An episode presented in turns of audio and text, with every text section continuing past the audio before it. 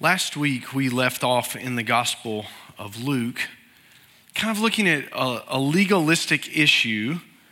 And in the midst of that legalistic issue, Jesus made mention of a financial practice that he commended. And if you're new with us this morning or you weren't here last week, you didn't get the public service announcement, this is the thing we do every year at this season. We take two weeks at this season and just talk about our relationship to money. And, and I think that's important for us uh, because Jesus talked a lot about money. If you think about it, he speaks 39 parables, and 11 of them either have as an object lesson or a part of the teaching something about finances or resources. 2,000 verses in the scripture speak about our relationship to money. And so I think it's important for us to be able to do that. I want to look back at where we stopped last week in Luke chapter 11. You don't need to turn there. I'd actually prefer if you turn to 1 Timothy chapter 6 because that's going to be our text eventually. But Luke chapter 11 and verse 42, let me remind you what was happening. But woe to you, Pharisees, you give a tenth of mint, rue, and every kind of herb, and you bypass justice and love for God. These things you should have done without neglecting the others. What Jesus was saying is it was important that they were tithing what they had from their gardens and different things like that. And he says, You are doing one thing and neglecting another thing, and we're not supposed to be doing that. We, we do them both. And as I think about today, there, there's a, couple of things that kind of popped in my mind in, in regards to relationships. I think there are three relationships that every person has to get 100% right in their life. The first relationship that you have to get right in your life is your relationship to God through the Lord Jesus Christ. Uh, the Bible speaks about it as, as the most important thing that we would do. And, and the good news is, is that you can make that decision today. And so while we're talking about finances, if, if you have your financial house in order, but you don't have your relationship to God in order, it doesn't matter because your eternity is way more important than your checkbook. Way more important. The Bible says that we're, we're all separated from God. Isaiah 59 2 says, Sin separates us from God. And that Jesus came and lived a sinless life for us, that he died on the cross for us and paid the penalty for our sins. And the Bible says that if you confess with your mouth Jesus is Lord and believe God raised him from the dead, you will be saved. And that's the most important decision that we could ever make because what we're talking about here today is very temporary. And that relationship goes on forever. So if you don't have a relationship with the Lord Jesus Christ, my prayer is that today you would give your life to Christ and you would consider the claims of Christ of being the Lord and Savior of the world because He is. The second most important relationship that you might ever make in your life, and if you're in the room, we got our children in the room with us, a lot of them today. This is, this is very important. Don't miss this. It's who you marry. As a pastor now for many years, I meet a lot of married people, obviously, and here's what I've discovered there's no such thing as a neutral marriage. It's either your spouse is an asset to you or a liability to you. There, there's no such thing as a neutral marriage. They're either helping you pursue all that God has for you, or they're like a, like a boat anchor that's dragging you down from what God has, what's best. And if we marry outside of God's plan for our lives, particularly if we marry someone, we're a Christian, we marry outside of the faith. The scripture warns us not to do that. The ramifications for that last for a long time. And so I want to encourage you to think about dating and marrying the right way. Do it God's way. Find out what He says about it in the scripture. That's a sermon for another time. But outside of your relationship to Christ, what determines so much of your life here on earth is whether you marry and if you marry, whom you marry. The third relationship that is really important for us is our topic today. It's our relationship to money. I think it's important because for us as Christians, it's not just earning money and managing money, which is important for everybody in the world, but for us as Christians, there's a moral ethic attached to money that a lot of people don't have to worry about, but we do because the scripture speaks about it so much. And so I want to start with just kind of what the baseline understanding of this is. Because if we miss this kind of overarching view, then we're never going to get the rest of what we're talking about right today. Let, let me read for you on the screen Psalm 24, number one. The earth and everything in it, the world and its inhabitants, belong to the Lord. Now they're going to leave that up for a second. I want you to just dwell on this for a second with me. God owns everything. There's nothing that God doesn't own. He owns it everything. He owns me. He owns you. He owns the stuff that's in your house, the stuff that's in my house, the stuff that's outside. I mean, everything in this world is His, made by Him and for Him. And so, if we understand that, then that's the, the launching point for biblical stewardship of the resources that God gives us. If we don't understand this, we might as well fold the Bible up and go home, folks. This is the starting point. But today, from 1 Timothy, we're going to see what's really, I think, a successful formula with some dangerous detours. Now, I got to be honest with you. When I was thinking about this a few weeks back, as I normally do, I was thinking about Malachi 3:10, which is kind of the baseline for biblical giving, how God gives it to us. But I, I was surprised that the Lord led me to this verse and these, this passage of scripture. But I think it's important for us today. Paul's writing to a young man named Timothy. And we're going to be in chapter 6 today of 1 Timothy.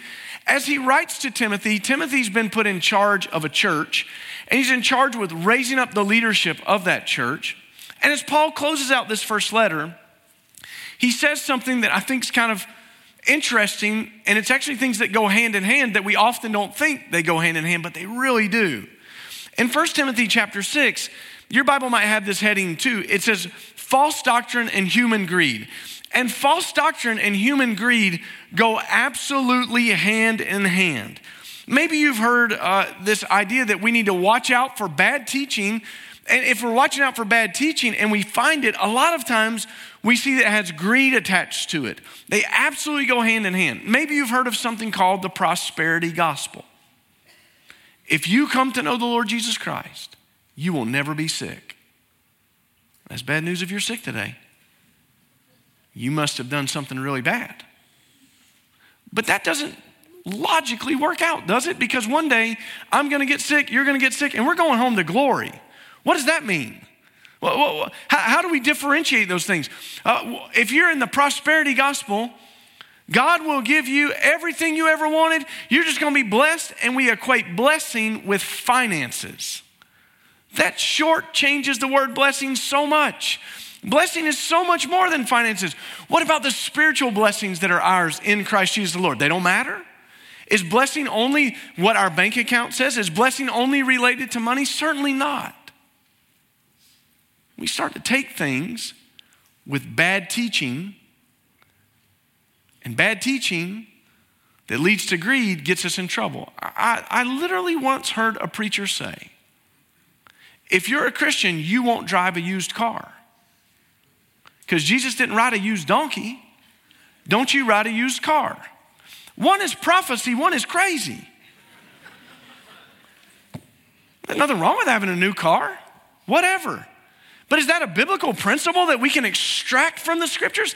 That's bad teaching, bad teaching greed. They go hand in hand. Watch out for it, is what he's saying. So let's read verse 6 as he gets into this. He says, But godliness with contentment is great gain. There's your formula. The formula is godliness plus contentment equals something, it equals great gain. And this is the formula for success in our lives. And I want you to notice where it starts because it probably doesn't start with how you talk about success in your family if you're not careful. You got to go to college. How you go to college and what you do at college and where you're at college and these grades you're making, all this stuff. That's the most important thing. Is it? Or is godliness? Godliness with contentment equals great gain. Godliness. This word means sincere practice of our faith with appropriate beliefs about God. That keeps us from bad teaching, doesn't it? False doctrine. That's why we teach you guys verse by verse through the scriptures week after week so that you get the whole counsel of the Word of God. We don't want to just pick something out and build a whole doctrine around it. It's dangerous for us to do that.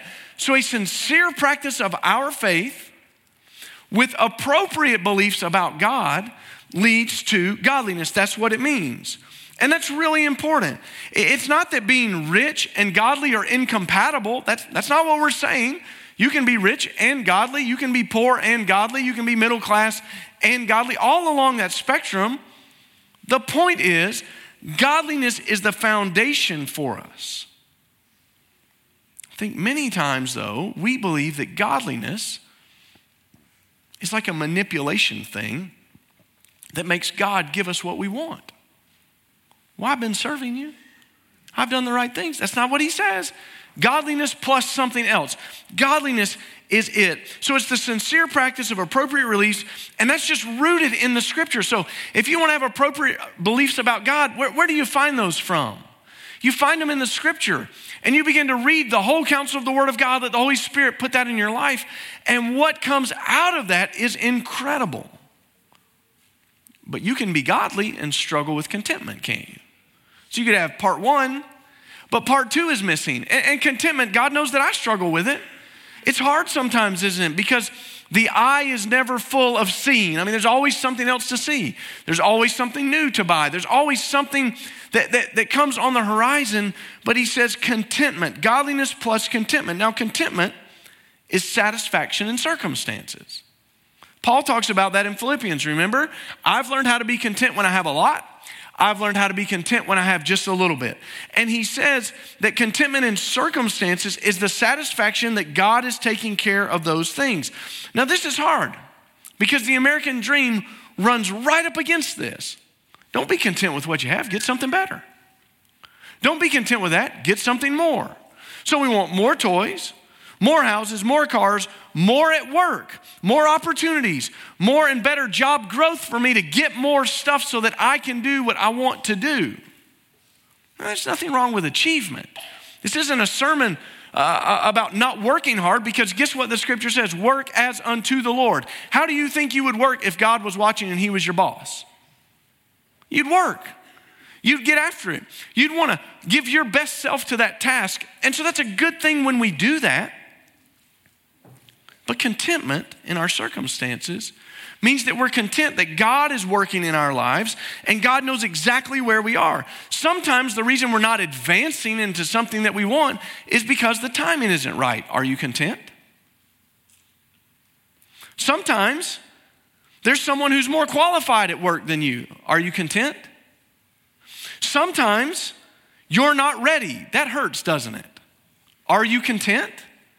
Sometimes your character needs to be developed first. Are you content to be where you're at and let God do these things? These two character traits mixed together, godliness and contentment, leads to great gain. It's a formula that I don't think we think about enough. The American way runs against this. And now Paul says, here's why because the start of your life is just like the end. Notice what he says in verse 7 and 8. He says, We brought nothing into the world, and we can take nothing out. If we have food and clothing, we will be content with these. There aren't many things in your life where the process of beginning something is exactly like the end. Think about that for a second. There's not many things where the process where you begin and you work through a process is exactly like the end. Imagine if I said to you, hey, I heard about this new workout system, and it promises that if you work hard for six months, you'll be exactly like you were when you started. That doesn't sell, does it? It doesn't make sense, right? I mean, nobody does that. Here's a diet. You eat all you want, and you'll be just like you were. Well, that sounds pretty good, you know? It doesn't work. But think about what he's saying. When you came into life, you were totally dependent on someone else. You had no ability to earn, to create, to make things. You, you couldn't do it. And when we get to the end of our lives, isn't it often the same?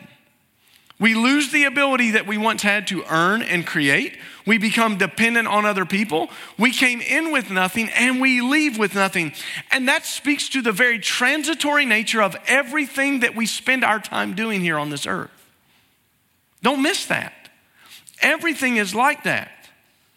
Your good friend, Dr. David Nelms, who's preached here many times, he's told the story from this pulpit many times, riding with his mentor Man, Pastor, that is a really nice car that guy's driving. It's all to burn, son. Well, uh, Pastor, it's a nice car. It is a nice car, but it won't be here in the end. It's all to burn. All this stuff we fix our eyes on, it's not going with us, is the point. We've been given an inheritance. We've got the down payment of the Holy Spirit, and we know that we're going to receive something imperishable, non corruptible when we get home in glory. A couple of weeks ago, Kathy and I went to an estate sale. She wanted to see if they had a chair. Picked up a chair, it was great.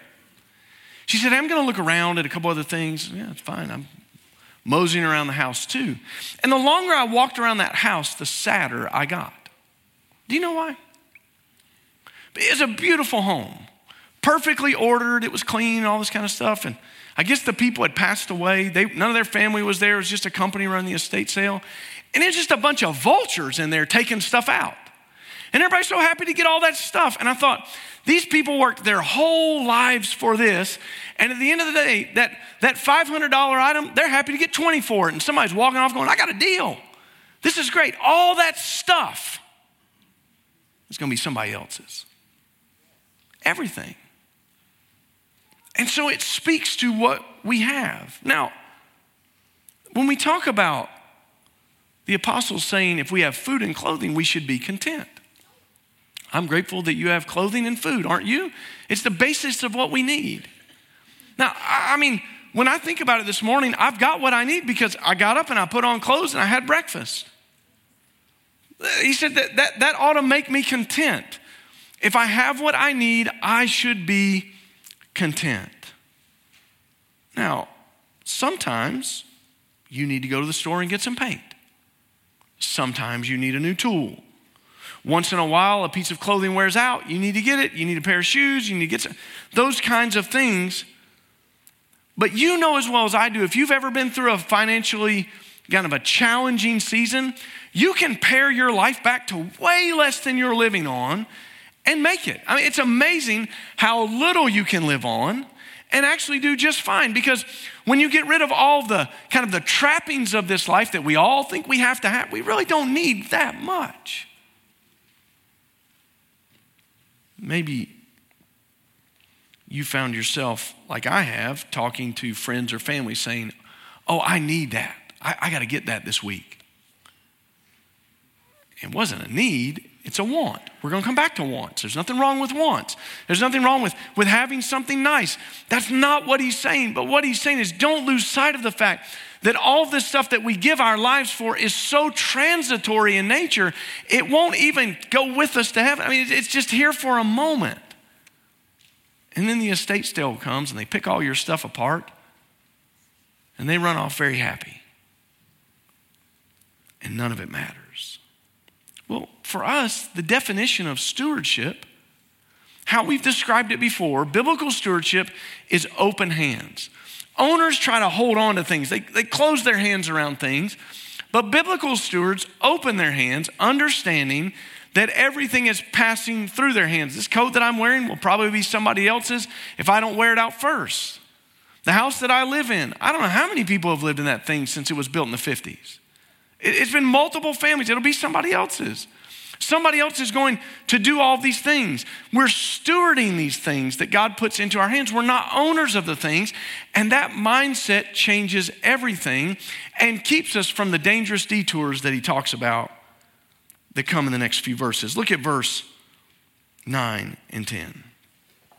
But those who want to be rich fall into temptation, a trap, and many foolish and harmful desires which plunge people into ruin and destruction. For the love of money is a root of all kinds of evil, and by craving it, some have wandered away from the faith and pierced themselves with many griefs. Did you notice where he started?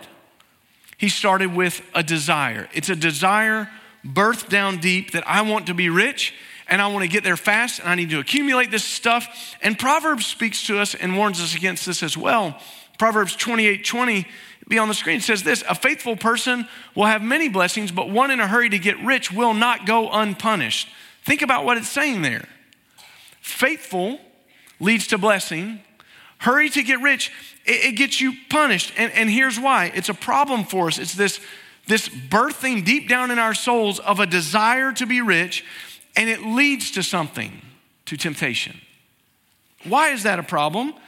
Because Satan knows how much you and I love stuff. He knows how much we want things, and he knows that a divided heart is ruined because Jesus said it. In Matthew 6, in verse 24, Jesus speaks to this, and he says, You can't have two masters. You're not going to serve God and mammon or stuff or money. You, you can't do it. A divided heart is a distracted heart that's no good to the master. And so he's saying to us here Satan leads us into temptation, and if he can't have you, he just makes you ineffective. What happens when our mind's eye turn to other things and we begin to chase those things and begin to serve them? It's incompatible. We try, but we fail, and Satan loves to see us give it a go. He'd love for you to do that. And it says not only is it temptation, but it's a trap. And that word there is a snare.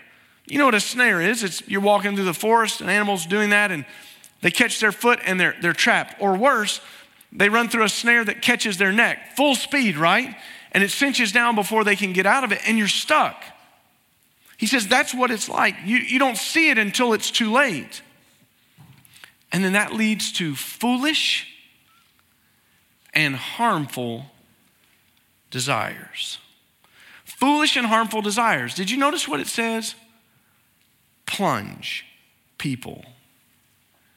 That word that it's talking about there, plunging people, it's a picture of drowning, plunging into the depths. You ever heard anyone say, I'm drowning in debt? And while this isn't a sermon uh, about debt, because certainly there are things that we go in debt for that are good things, and, and, and but you've met people probably that they wanted more than they could handle. They wanted more they could, and, and they just debt, debt, debt, and then it ruined them. They're drowning in it, can't get out of it.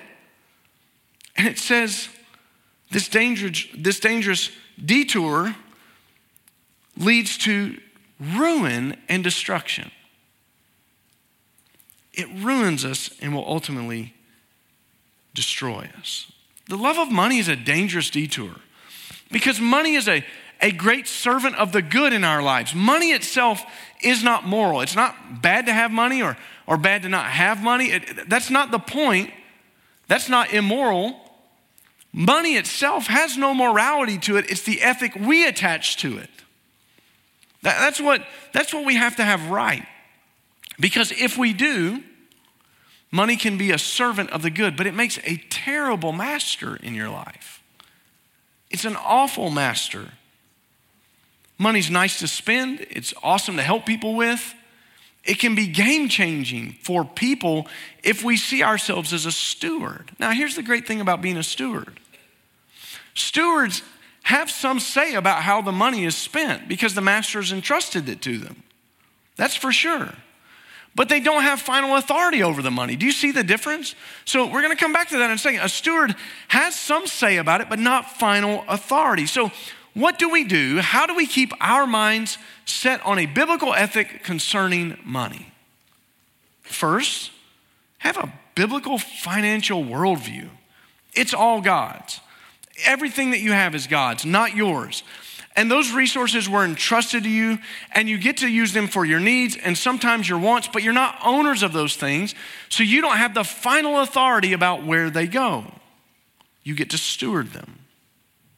I want to go back for a second, if I could, because in verse 3, the apostle said something in 1 Timothy. He said, If anyone teaches false doctrine and doesn't agree with the sound teaching of our Lord Jesus Christ and with the teaching that promotes godliness. Stay away from me. He's saying, problem. Well, how do we know what to do? Well, well, Jesus gives us some help here because we started off this morning, Jesus saying, You guys are tithing over here. That was 10% of everything that they had given to the, the house of God for the ministry that come out of the church. And Jesus says, You need to do that. That's a good thing then that's a great place for us to start. It's the baseline giving for the believer. Malachi 3:10 says this: Bring all the tithes, tithe is 10%, into the storehouse, so that there may be food in my house. Thus says the Lord of hosts, see if I'll not throw open a window of heaven and pour out such a blessing you won't be able to receive. He says, Test me in it. See if I won't do what I say. Try me in this. So 10% is the baseline of our income. Now, you may ask, well, who should tithe? Everyone. Your pastors tithe. We do it. Everyone. No one's exempt from that. We tithe on our income and dedicate it to the Lord's ministry. Well, you say, well, wait just a second, because isn't the tithe part of the Old Testament law? Actually, I'm glad you asked that. The tithe predates the law, so it existed long before there was a law, and Jesus carried it in the New Testament. Abraham tithed before there was a law. And then Jesus commends us to do it. So I think we're in safe territory saying that that's the baseline for believers.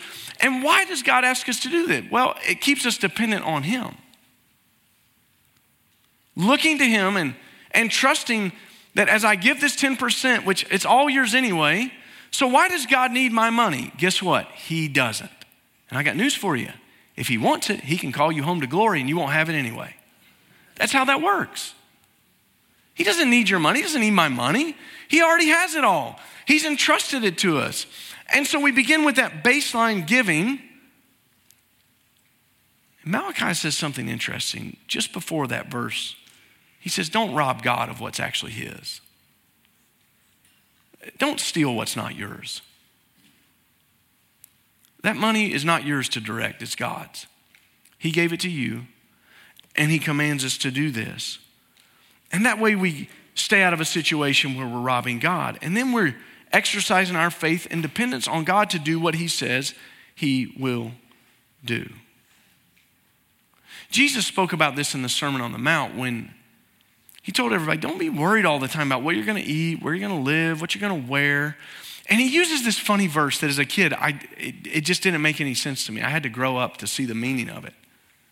Look at the lilies. They neither toil nor spin. And I was like, well, that's right. I've never seen a flower turn around. Not what he's talking about. Did you know that? He's talking about spinning yarn for clothes, right? He said they're, they're adorned. I've got them. They're taken care of. I will take care of you. And I say this to you every year at this time. So many of us profess Christ as Savior and Lord over our eternity, and yet we, we deny it by not trusting Him with our finances.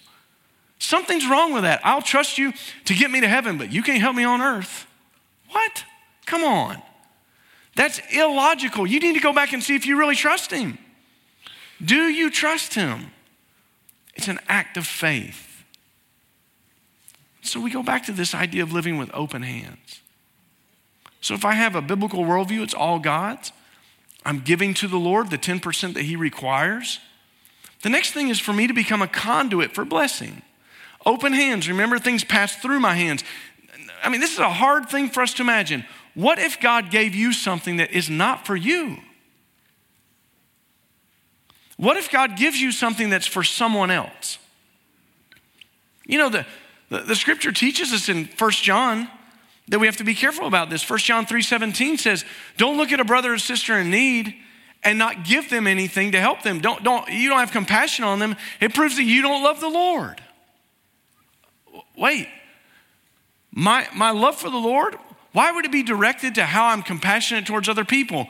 Because God so loved the world, He gave His one and only Son. He, it's a giving relationship. It's based in the gift. And so it's as God gives us opportunity, we have opportunity to be a conduit for blessing. And sometimes God gives us things that are not for us, they're for somebody else. And so as we think about that, let me ask you a few questions this morning. Are you praying about what you need? When you go to lunch today or you go to dinner tomorrow night out at one of these restaurants here in town, one of the greatest witnesses you can give is to bow your head and pray, just like Jesus said, Give us this day our daily bread. It's a dependence on God. Did you do it this morning as you ate your breakfast? Do you do it as a family? It's that thing, God, you know that we need these things. We're praying and depending on you. Thank you for providing them today. Thank you, Lord, for doing that. Are you trusting Him for what you need? It's a big question. Because if we're not careful, we start chasing dollars And that is a dangerous detour that might have long lasting effects, not just on you, but on your family as well when you start chasing dollars. So pray about what you need. Now, here's, a, here's something that we've all got to do. How about praying about what we want? God created this world, He created everything in it. This is not a sermon saying don't take a vacation. I hope you take a vacation. Not a sermon saying I hope you don't get a raise at work because you're going to get a raise and then you're going to tithe on it. Bless the Lord. And we're all going to be happy for you, right? I hope you get, get some of the things that you want, but are you praying about those things? Wouldn't it be interesting if you started praying about things because sometimes we might spend money on a want and God says, You needed that for a need. I'd already given you that. And if you'd have just asked me, I would tell you. So maybe, maybe just try this. Lord, thanks for giving me our needs. We'd really like to take this vacation this year and, and, and go see some friends and, and be able to do that. Can we get a green light on that, Lord? Is that, is that a good thing for our family? Is, is that something that you would allow us to do? Do we sense you're leading in that? I mean, what a revolutionary idea that we would pray to the one who owns it all and ask him what he thinks about what we're doing with it. Lord, my car's wearing out. I'm praying for a car. God, you know that I need a car. This is a car that I've kind of had my heart set on. Is it good? Is it, is it what you're going to bring to my life? Is, it, is that okay? There's nothing wrong with having things that you want. I hope you get to enjoy those things. God didn't create all these things so that we could just look at them and pine away for them. That's not the purpose. But when those things become the objects of our lives, that is idolatry. So pray about those things. Sense what the Lord might be saying to you. Ask Him to lead you and guide you, even in the smallest of things. And the funny thing is, I believe that He will. And it may save you the pain of going, oh my goodness, I shouldn't have taken that vacation because now my car is dead on the side of the road and I've got to buy a car. And God goes, yeah, if you'd asked me, I would have told you. Don't take the vacation. You're going to need it. Are you ever this way? Are you ever mad when God pre gives you money for a need and then you spend it on the need? You know, like, Man, I saved up this $2,000 and now my transmission went out. I can't believe I have to spend on that. And God's going, What'd you think I gave it to you for, man? Hello? Many times it's like, well, Lord, thank you. Thanks for letting me see that. Lord, thanks for providing. Thanks for, for leading us in this. And so, what I want you to get today the formula for success godliness, contentment, great gain. The dangerous detour, ruin your life. The right relationship with money is crucial for a believer. So I want us to bow and pray. And we're going to spend just a few minutes asking the Lord to examine our relationship with money. Because if you're like me, this is hard. It's not as simple as I'd like it to be because I complicate it. The world complicates it. But I believe the Lord can reset our thoughts about this. I want you to ask the Lord right now, how am I doing? I believe He'll tell you.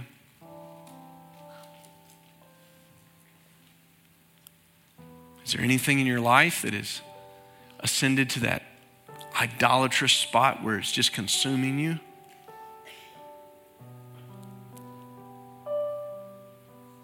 Is there something upcoming that you need to pray about and ask the Lord for His wisdom and direction?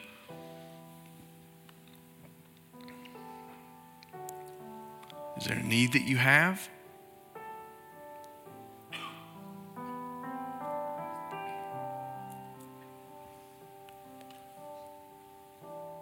Father, as we think about these things, we want to be godly people. We want to believe the right things. And that comes against what the culture brings to us and the advertising machine that exists today with everything we see on the internet and social media that just makes us want to collect and grab and have more things we probably don't need. God, help us to know the difference between needs and wants. And God, we thank you that you have been so faithful to provide for us. Father, I'm praying for the person who's asking right now for you to meet a need in their life that you would. I'm also praying, Lord, that you would show us what's a want that we really don't need because we're going to have a need that pops up that you've already provided for. God, let us be a conduit to bless people and be faithful stewards of everything you've entrusted to us. Father, for the person who might not know you as Lord and Savior, I pray for them today that they would come to put their faith in Christ. That's the most important decision. And Father, they'd build their lives around that. Lord, remind us that that's where our life in you started, was with Christ. Sound teaching, good doctrine, and build our lives out of it, Lord, we pray. In Christ's name, amen.